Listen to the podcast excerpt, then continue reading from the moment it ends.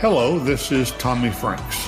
Welcome to the 4-Star Leadership Podcast, product of the General Tommy Franks Leadership Institute and Museum.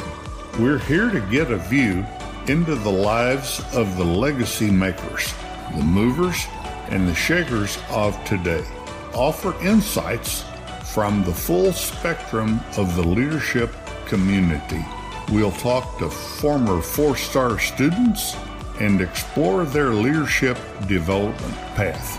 We'll work to find out what they are about today and learn from the opportunities they've made for themselves in this world. It's my distinct pleasure to welcome you to this podcast. Remember, leaders are not born, they're developed.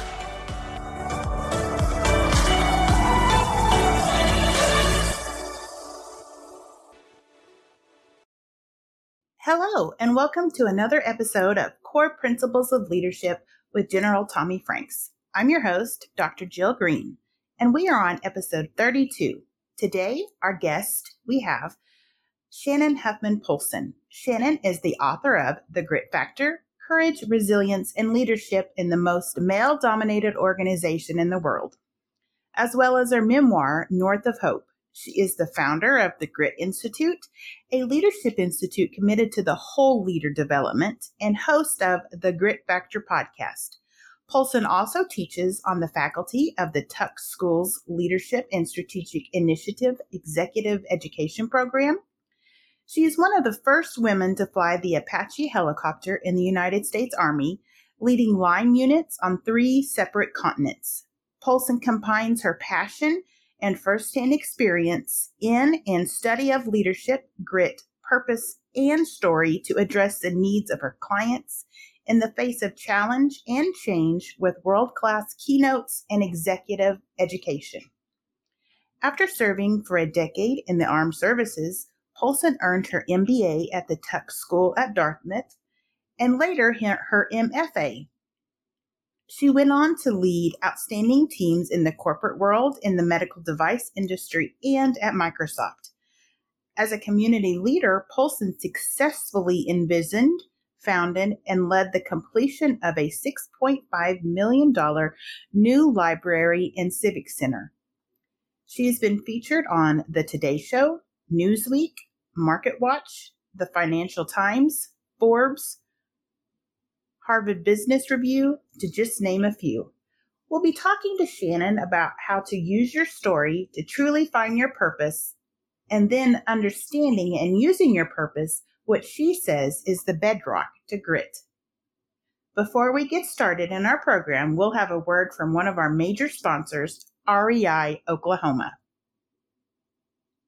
REI Oklahoma is proud to be part of the General Tommy Franks Leadership Institute and Museum in the production and distribution of these podcasts designed to inspire leaders and difference makers. At REI Oklahoma, we have been working with small business leaders, entrepreneurs, and people who are driven to succeed for years. Highly motivated people working to own their own businesses, live in their own homes, and make the world a better place since its beginning. REI Oklahoma has continued to identify hurdles and deliver holistic solutions to create job growth and help neighborhoods thrive in both rural and urban communities. REI Oklahoma looks forward to visiting with you about helping your business and community grow. Visiting reiok.org or call 1-800-658-2823 to start the conversation.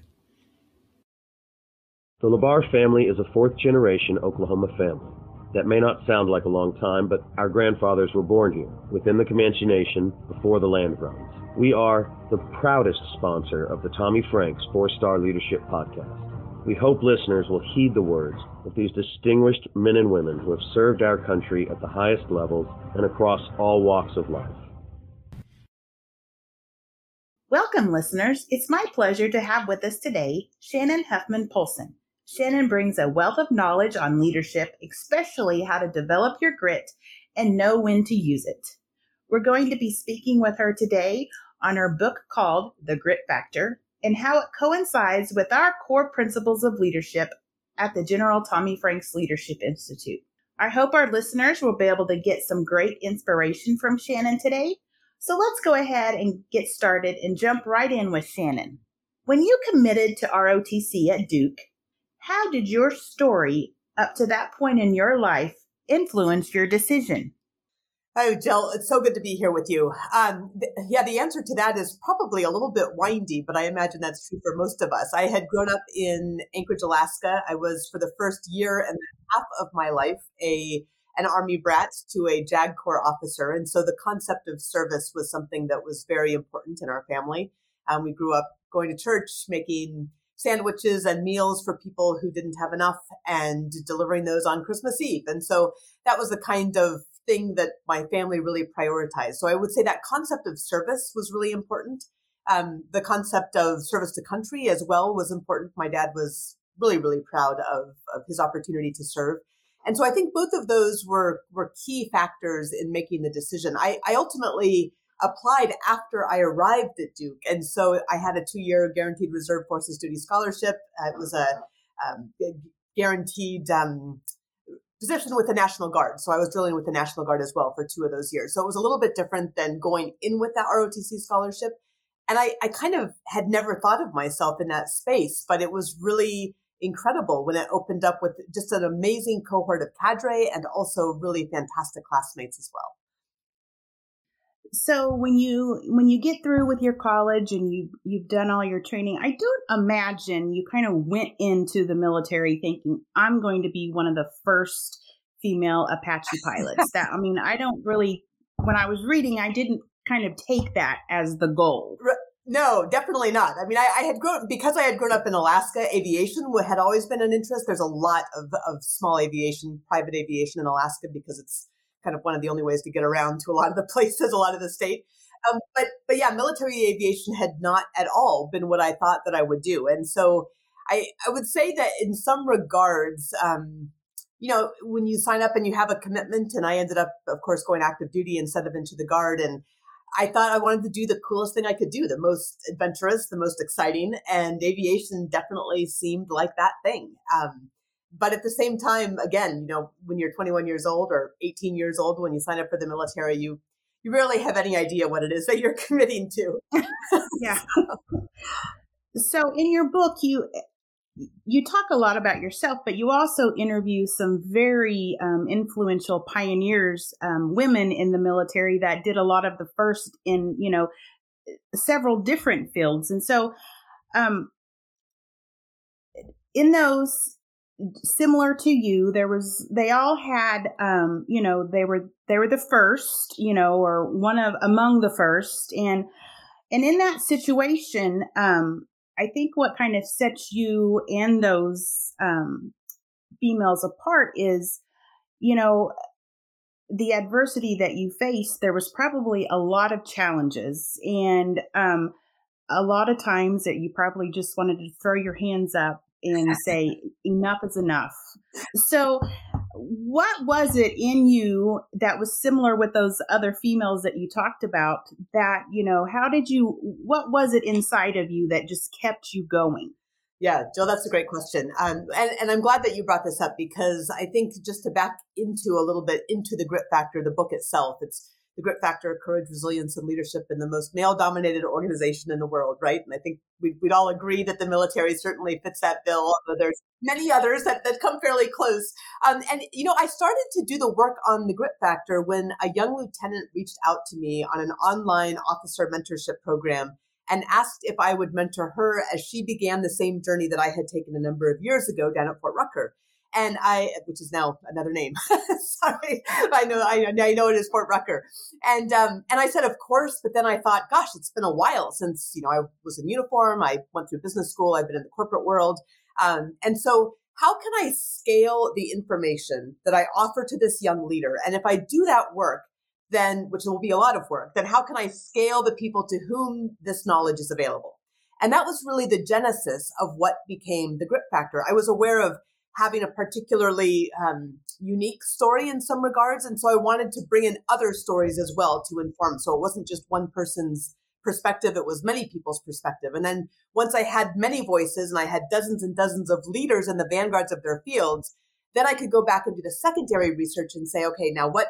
How does this make sense relative to the research? And then what kind of a framework can I offer to up-and-coming leaders, to transitioning leaders, to experienced leaders who are maybe re-examining how it is that they work in a very rapidly changing world? And what came out of that was the grit factor, which of course lines up with the grit triad.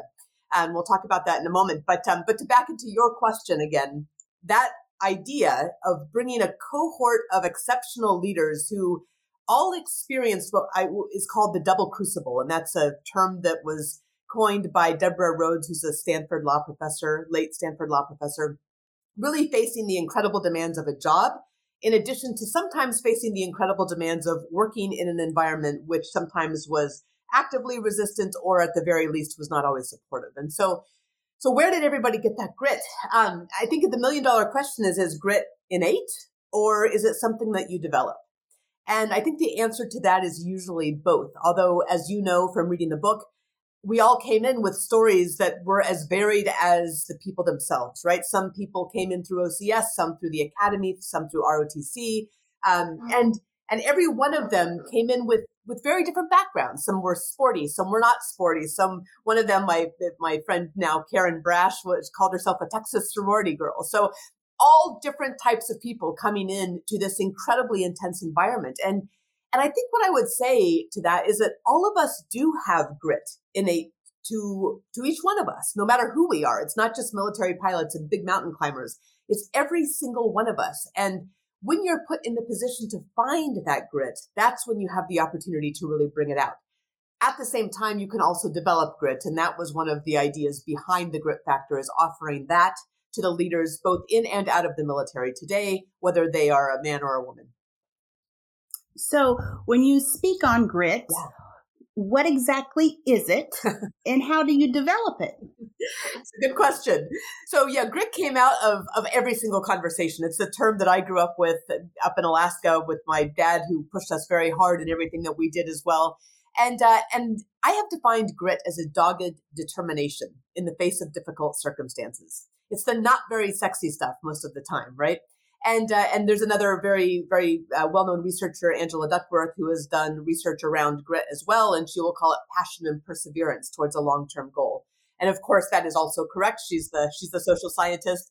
But I think that doggedness and that determination sometimes is necessary when you don't always see that long-term goal. And we knew that in COVID when the horizons became very murky, right, and unclear. And so when I talk about grit to my clients, to big companies and organizations around the world now, we really look at it as that dogged determination, but it's not this discrete thing you pull off of the shelf, right, for mile 23 of the marathon, but it's very helpful there as well. We really think of grit as part of this holistic part of our character. And I use the grit triad to really frame that idea of a holistic concept where we have commit, learn, and launch, aligned with owning our past, a deep engagement in the present, and then looking towards the future with that groundedness and with that engagement. And of course, in each one of those three pieces, we can go a lot deeper. So you talk about the grit, it comes from your story. And, you know, there's a lot of us who, you know, have had a lot of adversity in our story, yes, and ups and downs. And a lot of it is just not very pretty. Yes. But when speaking of grit, it's how we handle those situations and we're learning from them. That's actually building our grit on how we're, handling future events in our lives. Absolutely, Jill. I think that is the first chapter of the Grit Factor, because that's part of that commit phase. Chapter 1 and chapter 2 are the absolutely critical core work that many of us don't take enough time to do. And it's necessary for every single one of us because we really are acting out of our sense of story. The neuroscience is really clear on this. All of the research is really clear on this. And the reality is as well, all of us have faced adversity at this stage in our lives, if you're as old as I am, and maybe you are, yeah, and actually, quite frankly, all of us after the last few years, yes, right? And the question is, do you allow yourself to be a victim of that? or do you redefine? And it takes a lot of work, and you may in fact not have chosen the things that have happened. None of us would have chosen a lot of the events of the last 3 years, and most of us have other things as well that would qualify. So what do you do with that experience? That's the question. And I really think of it as both this opportunity, but also the responsibility to shape that raw material that we've been given into the direction that we want to go. And you can see examples of it all through the Grit Factor. I know General Franks certainly can share those stories and many others as well, that it really is about taking that raw material, deciding how you're going to shape it, how you're going to use it to best contribute to the world, because that's what the world needs from each one of us. Exactly. So I'm sure throughout your career, you've come across leaders who just really didn't have that grit. And so what is the difference and what separates, great leaders with grit from those that just don't have it? Well, and the concept of leadership, of course, is more complex than just the idea of grit. And I know you know that, and you talk about this all the time. So I really think of the kind of the top three things that a leader has to do is to set a compelling and audacious vision. They've got to set that vision, and they've got to execute on it. And that execution is twofold. One of the biggest pieces of that is really the communication piece, and that's a back and forth thing. It's not just directive. It's back and forth, and it's relational. And then it's taking care of your people. So those are the pieces that really are what strategy execution is all about when it comes down to where the rubber hits the road or where the aircraft takes off on the tarmac. And so grit is certainly part of every piece of that. But alone, a person with grit isn't necessarily going to be a good leader. But for those leaders who have that triad of what's really, really important as a leader, having grit is, of course, a critical component. And I really think of grit and leadership as completely inseparable, because as a leader, you're often alone. You're often making hard decisions. You're often forced to choose things that may go against kind of what the popular sentiment is at the time. And that's just really, really hard stuff. And there's other times when you just have to push through. The difference in many cases is simply the choice. I mean, it's simply the choice to do that original work, to own and know your own story, to own and know your own personal purpose, and then connect that to the organizational purpose. And then to do the rest of the work that's around that communication piece, that relational piece, and that taking care of your people piece. And it is a choice. It's a choice that we make. I will also say that I have seen equally leaders make the mistake of thinking that grit is all about just gutting through, right? Just sucking it up and pushing through no matter what the cost. And the reality is that cost is great to both them and to all of the people who work for them. And unfortunately, I saw several examples of this when I was serving in the military. One of the things that I wish that I had written in the Grit Factor, and it certainly needs to be understood, is that grit is critical to leadership. It's critical to our execution. It's critical to our success. And yet, it is not a sustainable operating mode. It's not intended to be the average of how it is that you show up every day. And so while you need to develop and be able to employ grit, you also need to be able to rest. And you need to be able to ensure your people are developing their grit and that your people have an opportunity to rest. And so that balance is a really critical piece that a lot of leaders miss out on.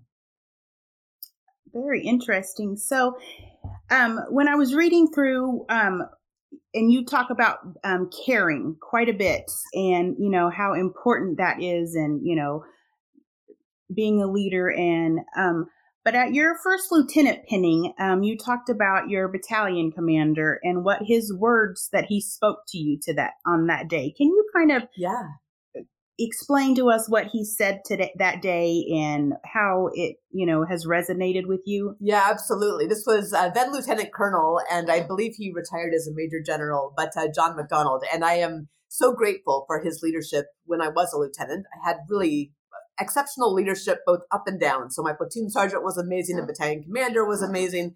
And he really prioritized officer professional development and really I think worked to understand what it was that we needed to know and how it is that we needed to be able to do our work and in support of that. But those are words that I share in nearly every keynote that I give because they're just so critically important. And I both held them to be important, but also failed at times. And that's where I think my greatest failures were as well.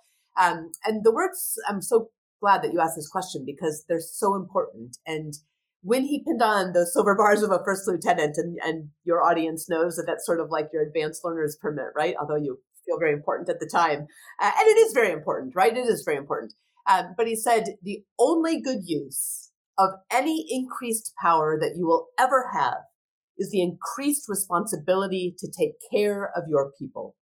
And I always repeat that twice, right? The only good use of any increased power you will ever have as a leader is the increased responsibility to take care of your people. And I learned from him that leadership was a sacred trust. It's a sacred trust with the lives and the well-being of all of the people that are around you, not just the people that work directly for you. And that's true in and out of uniform. And I think that's one of the reasons that I was able to be successful moving on into the business world as well, was understanding that it's about taking care of your people first and foremost. Nothing else matters if you haven't done that one thing. Yeah. So, I mean, and I was always taught that, you know, the people are your most treasured asset, you know, no matter what. So in General Franks, in his book, he kind of talks about a caring leader when even clear back when he was in Vietnam, they had come under ambush and it was, you know, really chaotic. And he had heard his lieutenant or commander, one above him, use a call sign to call in for air support, and it wasn't coming. And so he felt like there would be no out. So he used his commander's call sign. And so once, you know, the air support came in and, you know, here comes, you know, the lead commander and the generals and their, you know, Jeeps and Humvees, and wanted to know who authorized that. And, you know, he just knew that he was going to get carted off and court-martialed, and, you know, but his commander stepped up and said, I gave him permission. I did that. Yes. And he talks about that. That was really the first time he understood what it meant for, you know, a leader to care about, you know, their people. And he was like, you know, it could have ended my career then, and, you know, sure, just made history go in a different direction. But it was because he had a caring commander that stepped up and, you know, took the discipline that was really duly his. Yes. So that's it's such a great story and such a great example. And I will say the greatest joys that I have had at various points, leading teams in and out of uniform, was the opportunity to take care of people in a way that was both unexpected and maybe even outside of the regulations, right? But making it work, because it was about taking care of people and doing the right thing. And those are by far the most important things that I was able to do. And, you know, I later heard from someone actually at Microsoft, and there was a contractor that was working for us. And so she was given very little time off, but she ended up having some really scary health stuff happening. And I ended up letting her go many more times than the contract would have allowed to various appointments. And the young woman who was working for me, for whom she was attached or assigned, reached out and said, you know, that literally saved her life, because you gave her that extra time. She would have had to quit her job, which she was not able to do, and be able to still make ends meet. And because she was under contract and able to go to these appointments, it literally identified a cancer, was able to then take care. And so, you know, we have this chance to literally, in and out of uniform, make a difference of life and death, and certainly a life of meaning for everybody around us. And that's such an incredible honor, and one not to be taken lightly. Exactly. So with that, can you think of two examples, you know, in your life where you had a caring, you know, compassionate leader, and what that experience meant to you? Yes. Well, and I'm going to give one that's out of uniform. I think you likely have listeners. Most certainly, yes. In and out of uniform. Yeah. This is a particularly amazing example and a slightly difficult story to tell. But my first book is not The Grit Factor. My first book is called North of Hope, A Daughter's Arctic Journey. And it follows a trip that I took a year after my father and stepmother were killed in Arctic Alaska by a grizzly bear. And I went up and followed their same trip up along the same river up in the northeast corner of Arctic Alaska. And so to back up from that, I was working at Microsoft at the time. I'd been working there for about 6 months. This was a couple of years out of business school. And I was working in finance, which is absolutely not the right fit for me. I find I'm, but I was doing a pretty good job, but I wasn't exceptional. And I had a boss who was a director at the time, and he was from Spain. He was from France, but had lived in Spain. Anyway, but he was very close to his father. And so he had had a chance to meet my father when he had come through Redmond, Washington to visit. And so I was down in Portland with my brother on a June morning when I had the phone call that told me that my father and stepmother had been killed. And as I was driving north to Seattle, I called my boss and let him know I wasn't coming to work on Monday. And he said, listen, if you need a week and then you want to come back to work, that's great. He said, if you need 3 months, then great. You do whatever you need and take any time you want. You have a blank check and your job is waiting for you when you get back. And there's no policy for that, right? There was no policy for that. He had to call up to the VP and have that approved and all that. But I it was something where I had, you know, both members of a household had died. And so I had to help to clear out the house, and I had to manage the funeral, and I had to then sell the house and do all of those things that unfortunately probably people in your audience have also had to do. And it's a really hard task. And so I wasn't back to work for 2 to 3 months. And when I did come back to work, the general manager, to whom my director reported 2 levels up, had realized that finance wasn't the right really place for me to contribute my best to Microsoft. And so put me in another position, which was leading a team and an international project, this great opportunity to really lead and to craft something of value, which was a much better fit for who I was and how I could contribute. And both of those pieces, both the reaction that said, you take whatever time you need, and this job will be here when you get back. He actually took me out to dinner in Bellevue before I headed up to Alaska. And the idea that understanding that, hey, you know what, this isn't the best place for her to really excel. So let's give her an opportunity to really, really hit it out of the park. Both of those pieces were acts of incredible kindness at an unbelievably difficult time. And, I haven't heard of that many examples like that, but I'm unbelievably grateful that, and really very blessed that I was working for the person that I was working. His name was Mark Regera. And I'm so grateful for Mark's leadership and his willingness to take a risk.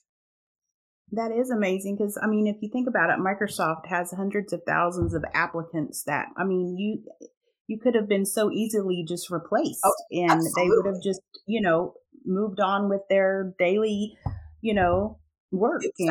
Exactly. So that is amazing. It was pretty spectacular. And both at Microsoft and in the military, it was not as nearly as dramatic as what Mark was able to do for me. But I was grateful when I had a chance to, you know, support a young soldier whose grandmother had died, and our regulations didn't actually permit someone to leave internationally because we were in Korea to visit his grandmother. And both, you know, my warrant officers, my soldiers, our whole company really supported rallying around, finding a way to get him to the airport, to get him back to the States. And because that was who he had grown up with, but the regulations didn't understand that. Right. And so it's just times when you have to do what's right, and what's right isn't always the regulations, but there's a little bit of making sure that you take care of things that, so nobody gets in trouble, but it's also just taking care of people. And it turns out that when you take care of people, they take care of the mission. And that's just how it works.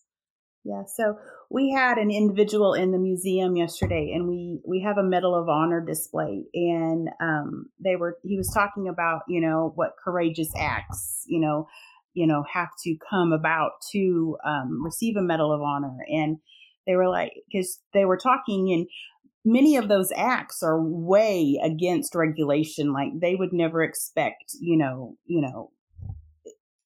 any individual to do the things that some of our soldiers do out on the battlefield. And he was like, you know, it's just those people that go above and beyond to help other people. And those are the kind of people that get the Medal of Honor. They're the ones that are brave enough to go against the grain. Yes. And it really is. Yes. It's important. I mean, a plan is something you deviate from, right? And plans don't survive first contact, all those things that all of us know. But you do have to start with it. And then you say, hey, what is the right thing to do here? And the right thing to do occasionally means coloring outside of the lines. Actually, maybe even often does. Let's pause for just a moment for a word from one of our generous sponsors. Hello, this is Dr. Jill Green with the General Tommy Franks Leadership Institute and Museum. I would like to tell you about one of our partner sponsors, Justin Krieger. He has worked as an independent insurance agent at Krieger Insurance Agency in his hometown of Hobart, Oklahoma, since 1999. Justin is honored to help with our annual Celebration of Freedom event and has served on the board of directors for the General Tommy Franks Leadership Institute and Museum for many years. He is a fifth-generation farmer and rancher in Kiowa County, where cattle, crops, and even insurance is sold with a handshake. Give him a call at 580-726-3076 or come by the office and speak with Justin or Kathy Langford about your insurance needs. Krieger Insurance is thankful for their loyal customers and friends who have supported them through the years and look forward to earning your business as well. Justin feels honored to live in such a great country, and he is proud to be a sponsor of the Core Principles of Leadership podcasts. Please enjoy the rest of this podcast experience brought to you by your friends at Krieger Insurance Agency. Now let's get back to this great episode.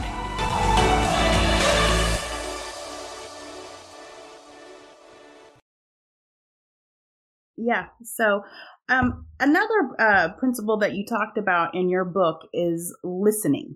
And that matches up with one of our core principles in our communication aspect of leading. Yes. And so at our last 4-star, we had Eric Maddox speak to our students, and he is an Army interrogator that has been credited with getting the intelligence that was able to find and capture Saddam Hussein. Yes. So he was amazing to speak with, and our students were so impressed with him, but he changed the way that our students really thought about listening. So yes. He explained that he was green. He'd never, interrogated a detainee before. And, he just kind of, you learn so much in training, but then, you get into the real world and it's never quite the same of what you learn. So yes. He just kind of went with what he knew.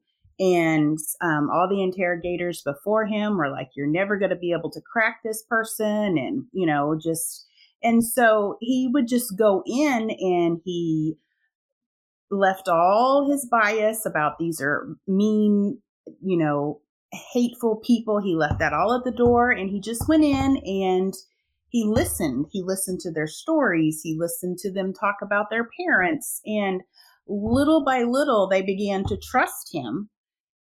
And then they began to open up, and it was really interesting. But you go further once you say you listen. Once you ask your question, you're going to listen, but then you pause. Yes. Why is that pause so important? Oh gosh, and it's so hard, and it's so important. Yeah. So you ask, you listen, and you pause. Right. That's the framework for active listening, and I will just say it's something that I'm going to be working on my whole life. It's not something I do well, or many of us who are so execution-oriented do well.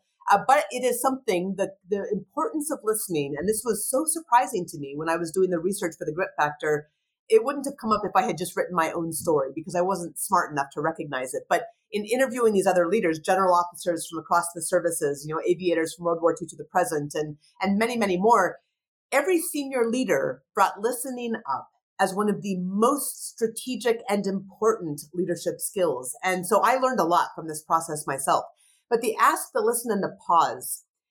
The pause, which can be anywhere from, 10 seconds to 10 hours to 10 days, really depending on how difficult it is that you're hearing. Like if you're hearing something that's really difficult feedback for you or really unexpected, what you don't want to do, and most of us do this just naturally, is to rush to judgment on what's just been said, what the person has just said. You don't want to rush to an answer or to a solution, which is what many of us do, again, who have been in operations or been in charge of things. So that pause allows you to really let that information kind of percolate a little bit, kind of soak in. And again, just like you were explaining that the interrogator put his judgment at the door, you've got to kind of put your judgment aside, that natural tendency to react immediately, and really consider it in the light of other information that you might have, in the light of maybe the shared goals that you have. And it really, oftentimes, if it's difficult enough to hear, you may say, thanks for sharing that. I hadn't expected to hear that. And I'd love to think about that for a while and then circle back with you. And then make absolutely certain that you do, because there's a lot of studies around this. And when you say that and you don't circle back, the results are very poor. But when you do circle back and say, I've been thinking about this, and then start to have that conversation and ask questions and ask follow-up questions, there's an incredible richness of communication that happens, number one. But number two, there may be solutions that you're able to reach by having suspended judgment in the first place. And so that pause, again, can be relatively short, but it should typically be longer than you're comfortable with, just to be absolutely sure that you are moving past that point of immediate reaction to a place of careful consideration. Mm-hmm. That's just so, I think that if we could all learn to really pause, I think that would, there's just so many rash and harsh judgments. And, you always hear people say, I did that in the, just a reaction. And, yes. And I was explaining to the students at 4-star, I'm really bad about saying something and then being like, oh, that didn't come out the way I wanted it to sound. Yes. So that pause is something I need to practice as well. Well, having teenagers at home, I will tell you, I struggle with this daily. So our 4-star students, we have a mixture of high school students that are in junior ROTC, and then we have students that are just great leaders within their community and their schools that really have no connection to the military. So, so our young leaders who don't have a connection to the military and a military background, military members, they're successful and because they're resilient. They have to really know how to, they have to learn to be optimistic, because a lot of times in their work, it's very, it's grave and dangerous. And so they have to be able to be optimistic and, learn to control the variables that are controllable. Don't linger on those ones that, there's certain aspects in the world that you just have no control over. Yes. So you can't linger on that. So, but the military, and you talk about the battle mind. Mm-hmm. So to civilians, what does that mean and why is it important? Yeah, it's, this falls within the constructs of the mindset piece of what it is that we're considering. And in the grit triad, that commit phase is owning your past, right? That's your story and your purpose. That next phase is learn, and that's building your team, that's active listening, and then it's mindset. And, I've been doing a lot more work in mindset even since the book has been published, because there's a lot of really important things to both learn and put into practice. But one of them that we do talk about in the book is, and this relates to the question at hand as well, is this idea of measured optimism. And, the Stockdale paradox is one that many of your listeners will be familiar with, but this is Admiral Stockdale flying low over the trees, shot down in Vietnam in Hanoi Hilton for 7.5 years. He had his legs broken several times. He was tortured, almost a dozen times. He was in solitary confinement for half of that time. And when they released him, they said, what's the difference? What's the difference between those who lived and those who died? And he said, well, it's easy. The optimists died. Now we're going to follow up on this in just a moment. He said the optimists, and by optimists, what he meant were what we would now call a Pollyanna, right? Somebody who says, oh, well, surely we'll be released by Easter. And Easter comes and goes and nothing changes. And then they die of a broken heart. Or surely the war will be over by September. And September comes and goes and they die of a broken heart. And he said, here's the lesson. And this is what measured optimism is all about. And this is a circle that surrounds the grit triad, right? That surrounds that commit, learn, and launch. That circle that surrounds it says that you can never, ever lose faith, that you will ultimately prevail in the end, grounded or balanced with the brutal realities of what you face in the present.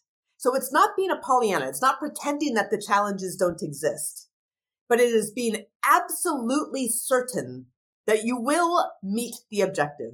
You may not know the exact way you'll meet the objective. You may in fact have to, and in fact, you'll likely have to change course at one or more times, but you're absolutely determined that you will ultimately get there. And that is the mindset of measured optimism. I would say grounded optimism, but aviators don't like the word grounded. So, so it's really about that measured optimism. And that's something that every one of us has to have. It's critical to even move forward into the grit triad itself. Before you start to redefine your story, you've got to define it with that kind of a mindset that says, I am going to succeed. Now, how do I take this raw material of my life and shape it so that I will succeed, so I can contribute my absolute best self for a better world, right? And that is, you must go into that with that mindset. And the best thing about that mindset, it's a choice. It's not something you're born with. It's not something that's given to you. It's something that you choose each and every single day. And that power of agency is an incredible thing, really an incredible thing. And I think it's something that we need to emphasize more and more, because every one of us has the opportunity to make that choice every day, and when things are tough, every hour and every moment of those same days. Yeah, I mean, and I would think that, you know, once you, you know, really find out how to grasp that, it's got to be, you know, resonating and just, you know, life altering. So, and then being resilient with that, and this kind of follows up, is you talk about being able to self-regulate. So what exactly does that mean? Wow. And this is also hard, right? This goes back to, in part, the not reacting and not just not reacting to what you hear, just not simply reacting to what happens. And there is this quote that's often attributed to Viktor Frankl. I think we're not entirely sure where it actually originated, although that's a great source to give attribution in many ways. Which is that there's a space between stimulus and response, right? And our opportunity is to decide what we're going to do in that space between that stimulus, that thing that happens, and our response to it. And that response could be something that affects us internally, or it could be something that we do externally. And so that self-regulation are the various practices that we can put into place, and there are many of them. And most of them are relatively simple if they're practiced with intention and they're done consistently, that can help us with that self-regulation. So some of the things that we talk about are gratitude journaling, right? And I almost laugh when I say this, like you probably have seen this on the cover of Oprah, but it doesn't matter. It's that important. And it's that effective for every one of us to get up every morning. And you'll talk to now CEOs and all these guys that are, you know, have these Vet Bro podcasts, whatever they are, and they're writing down the things that they're grateful for every single day. So you wake up and you say, what are the three things I'm most grateful for right now and why? You could just take 3 minutes, right? And write it down. And then before you go to bed, say, what are the three things I'm most grateful for? And write it down. So that's one thing. Another thing are breathing exercises. There's a lot of good that can be done with breathing exercises. And that's just, it's literally regulating our physiology. So it's both mental and physical. And as anybody who's been in this space for more than a minute knows, our mental well-being and our physical well-being is absolutely linked. And so when we regulate ourselves physiologically, we are also regulating ourselves or learning to regulate ourselves emotionally and mentally. And so there's several different breathing exercises that we go through in part in the Grit Factor as well. And some of those will be known by those who have gone through the Army's Master Resilience Training Program too. So there's a number of different ways. Spiritual practice, however it is that you define that, is also something that helps to support self-regulation. And so all of those are things that are really, again, we each have agency to decide to take them on, but we also have that responsibility to decide to take them on. And it is an important part of being in this world today, I think. Yeah. So in the last part of the resilience that you're speaking of in the book, and you portrayed it, as did all those amazing women that you spoke about in the book, and it was staying focused over the long term. So, in our world that we're just so used to instant gratification. We want things now. And if it doesn't happen, then we throw up our hands and we just forget that one. We're going to move on to the next. Yes. So how is that, you know, how do you define and really learn, you know, to stay the course? Yeah, this goes back to agency as well, but it's something that you have to, you really have to be aware of and tune yourself to that awareness. I would recommend the work of Cal Newport in this particular area. He does really excellent work around that, especially because you have some young people there and there are so many distractions. You know, in our family, and this may not be something that everyone's comfortable with, but our children don't have cell phones because the science on it is really clear. They're too distracting for a young mind, and our frontal cortex is not completely formed, frontal lobe, until we're 25 years old. And so we're just simply not equipped. I mean, even adults are not equipped to deal with the distraction of what a cell phone offers. They also don't have social media accounts, right? And you can decide how it is you're going to engage with that. And I think for many of us who are adults, we have to make that decision on how we engage with these many distractions in a way that allows us to keep doing really important work. So for me, that's meant winnowing down that time significantly that I spend, making sure there's still some engagement, but that it's limited, time limited, and time scheduled as well. So it's really, I think, putting some practices into place that allow us to focus, understanding that the world is not set up to support your focus. The world is competing for your attention. It's part of our capitalist, you know, economy. It's part of how technology works. But you contributing your best self requires you to be able to focus. And so I would strongly recommend for anybody who is doing this work, read Cal Newport's book called Deep Work. Put those parameters in place that limit your ability to be distracted by technology. While we're on this podcast, for example, I have my computer turned to do not disturb. Well, you can have your computer turned to do not disturb most of the time, right? Unless you have an hour where you're going to spend doing emails and doing some other things, but you block that hour so you're not just on there constantly responding to things. Because Cal Newport explains, the research shows that once your brain pops up out of that deep work, you can't just get back down there. It's not something you can pop in and out of. And so he speaks actually to high school students as well who are preparing for college as well as the rest of us. And he says, listen, you've got to set those parameters on how it is that you allow yourself to be interrupted. I'll say as a parent, it's very difficult because your kids that are not expected. I don't know what to say about that. But you do have to block that time and manage those interruptions. And if you don't do it, it's almost impossible to stay focused. So in part of resilience, and we try to, you know, let our young leaders know that they're going to come up against leaders or team members that maybe don't have the same, you know, values or focus that they do. And you know, it can be very lonely when you're in that situation. So how do you recommend when students are in that kind of situation, how do they, you know, find their resilience to, you know, keep going? Such a good question, because that happens all the time. And relationships are where the most difficult things happen, for sure. It's not in the execution of strategy or the operations, right? That gets hard and gnarly sometimes, but not nearly as difficult as relationships. Yeah, I would say I would start with going back to the second part of the commit phase. And that second part is a really deep dive into purpose. I actually have this as part of both my Going for Grit course at the Grit Institute, but also an entire course that blows it out into paths to purpose, because it's that important. And when you reconnect in difficult times, whatever is causing those difficult times, to your purpose, that gives you increased ability to focus and increased ability to perform and increased ability to do what needs to be done to stay on track. So connecting to purpose is the first thing. The second thing is I'd suggest to folks to decide, and again, this goes back to agency and a decision, and this is hard to do because, gosh, it's just hard in the moment, and it's hard if there's difficult people around you, to try to adopt a curious mind. Say, I wonder why this person is like this. Or if I can't change this person, because most of us can't change people, right?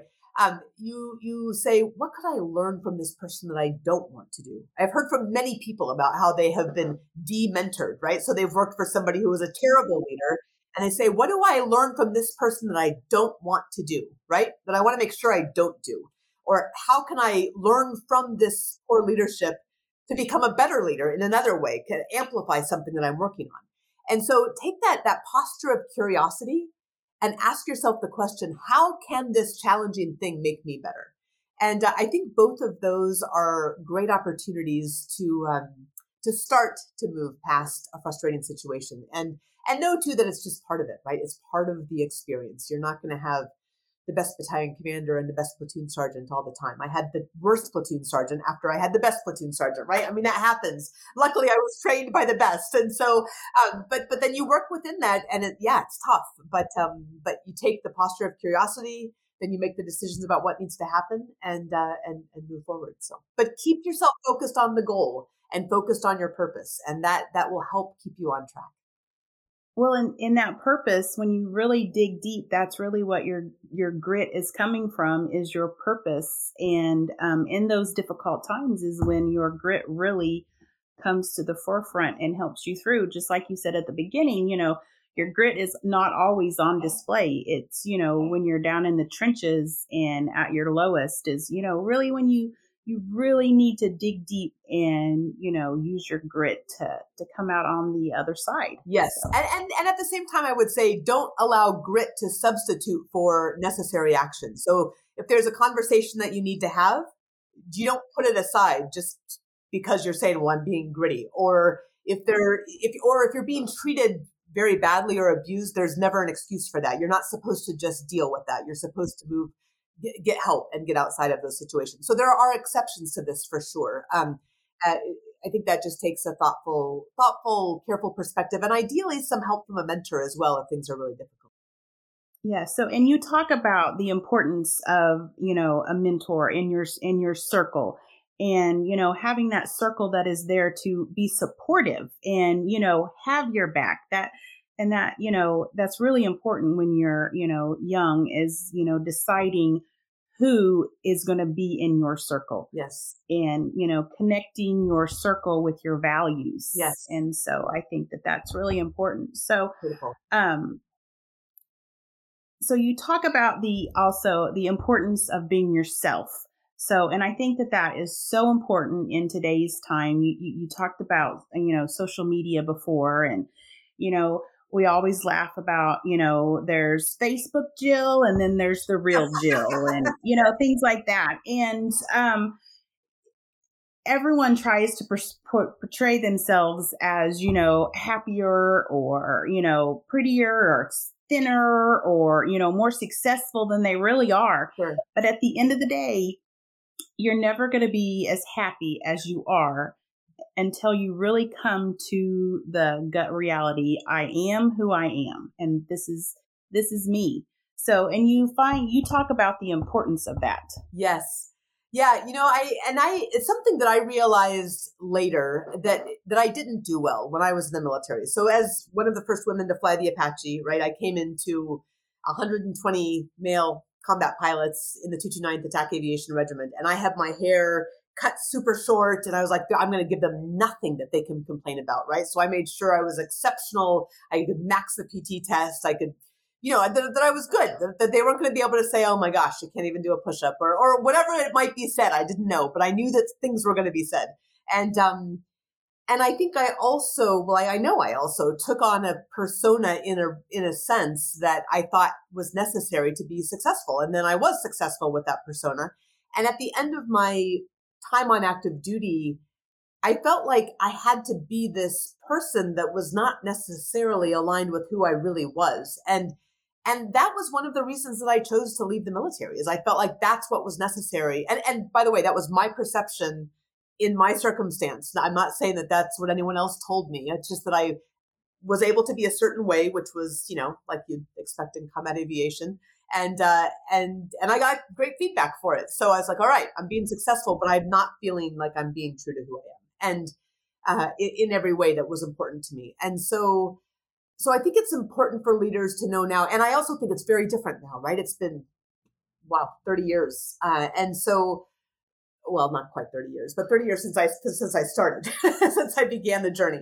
And so things have changed. I think we have a better understanding now that there are different types of leadership that are very valuable and in fact important for us to be able to accomplish the mission in uniform or out of uniform. But if you are in a place, and there still are many places where that isn't as open a conversation, it's important to feel confident that you're bringing your best to the table when you're authentically yourself. And that's absolutely the case. This does not mean, and I'll make a caveat for the young people here too, this does not mean that you get to walk in with purple hair to JP Morgan, right? I mean, you still have to fit within the culture of the organization, or you should fit the standards. Exactly. Right. There's standards. And that's you're not better than those standards. You join an organization and support it. But join one that's aligned with your values and that allows you to be the person that you are, because that's the only way to contribute your absolute best self. And it's a fine, hard line to walk sometimes, especially for minorities in this environment, but an important one for you to be able to be your best and contribute your best. And that's what we all need, is for us to contribute our best selves for a better world. Yeah. So, and that's what we try to teach our students, go in and do something that you truly enjoy. Don't find something because it pays a lot of money and you hate going to work every day. Your life will be mundane and it will just create chaos. Find your purpose, just like you say, and, go out and do something good with it. And you talk about that as you close your book, we have to, find our purpose and use it for good. And that's what, exactly what we teach our students is, we're going out and we want to find the answers to the problems and, be the exception to the people that are going out and, complaining about something, but not doing anything about it. Yes. So, yes. And make sure that whatever you do meets the criteria of first, do no harm, because there are people that will lead you along what they call a purposeful track. But if it is ever doing violence to any other human, that's wrong. And so I think that's a helpful thing to say, hey, find your purpose and make sure that it meets that criteria so that it is doing good in the world without doing harm. And that's important. An important thing. Yes. Yeah, so we have a student and he was in our most recent class, and he had come from Arizona, and he had been invited to speak at the UN for a nonprofit that he had started. And he's like 17 years old, and he's very tech smart. And so he had been somewhere and saw a need for children with special needs, that they weren't able to drive the little Power Wheels vehicles. And so he was able to rewire and refigure them to where they had hand controls instead of feet controls. Ah. And so now his nonprofit, he's 17 years old. His nonprofit goes around and they redo these Power Wheels and, put them into children's hospitals and, that sort of thing. But it's just that power, using your talents and your good to make something better for someone else. And so absolutely. That, these kids that we work with, they're just amazing. And so that's, really what we're wanting to, General Franks talks to them, and he talks about, 9/11 and when everything finally calmed down after that day and everyone was able to take a breath. He talked to Donald Rumsfeld, and he told him, we know exactly that it was the Taliban. We know this. And Donald Rumsfeld asked him, what are you going to do about it? And he, informed him what we're going to do about it. But that's how he closes with our students, is what are you going to do about it? And so we're trying to, create leaders that are willing to go out and, make this world a better place. And I think that those kind of leaders that go out into those uncharted territories really need the grit Yes. And that you're talking about. So I'm so glad that we were able to have this conversation today and learn more about grit and how we get it. But I always like to close with our podcast guest with the same question. So with the knowledge and life experience that you've had now, what is the one piece of advice that you would give 18-year-old Shannon?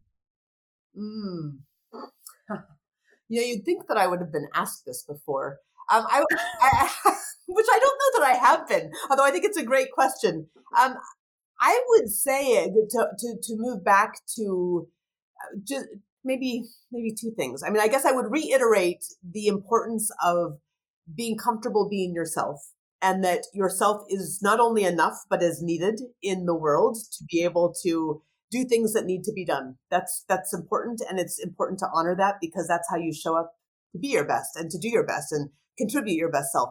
And I would also say, and I'm going to just caveat, add this in, because I think this is so important for some of your audience as well, is that if you have served in uniform and you're transitioning out to be out of uniform, or at some point you expect to serve in uniform, and then at some point, of course, you'll be a civilian afterwards as well. Know that you serve in many different ways. And it sounds like your student cohort knows this with that example that you just gave of that wonderful student at the UN and his nonprofit. But there are many ways that the world needs us to show up, to make things better. And there will be resistance to change. There is always resistance to change, even when my most recent project, I've worked for 6 years to build a new community library in our small town. And I figured nobody opposes a library. I mean, this is in a rural area, and you get people that come out of the woodwork that you wouldn't believe. And so there's always going to be resistance to change, but you stay focused on your purpose. Know that you're making a difference. Know that you can make a difference in uniform and out of uniform, and look for those opportunities and trust the journey. I guess that's the end of that is just trust the journey. Trust the journey. That's great words of wisdom. So, and when you talk about being out of uniform, my husband, he was medically retired. And so, I mean, that takes a lot of, they've worn the uniform for so long. It takes a lot of effort and time to understand that, you have other purposes in your life now, and you can use your story that that has made you who you are to define that new purpose in your life. So I really appreciate your time today. And this was a great discussion. And I know our listeners are going to love it. And again, if you don't have her book, The Grit Factor, I encourage everyone to go out and get it. I read it in 2 days, and it was really amazing. And I think I tabbed and highlighted at least half of it. So, fabulous. Yes. So I have learned a lot through it, and there's a lot that I'm going to share with our students and our future students. Thank you again to REI Oklahoma for making this podcast possible. For nearly 40 years, the board, staff, patrons, and supporters of the nonprofit economic development REI Oklahoma have been committed to expanding Oklahoma's economic prosperity, earning the reputation of being one of the most comprehensive economic development organizations in the country. Business lines, training workshops, business consulting, and networking opportunities, as well as technical assistance and even commercial business space, are made available to Oklahoma entrepreneurs and small businesses. For low and moderate income individuals and families, down payment and our closing cost assistance is offered. Learn more at reiok.org.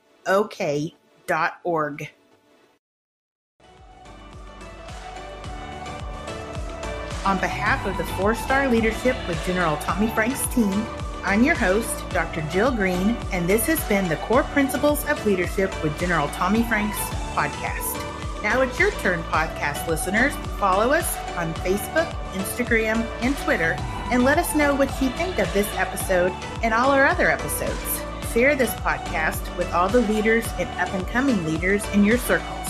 Be sure to give us a 5-star rating on your favorite podcast listening platform, and don't forget to mark your calendars the last Friday of each month for another inspiring episode.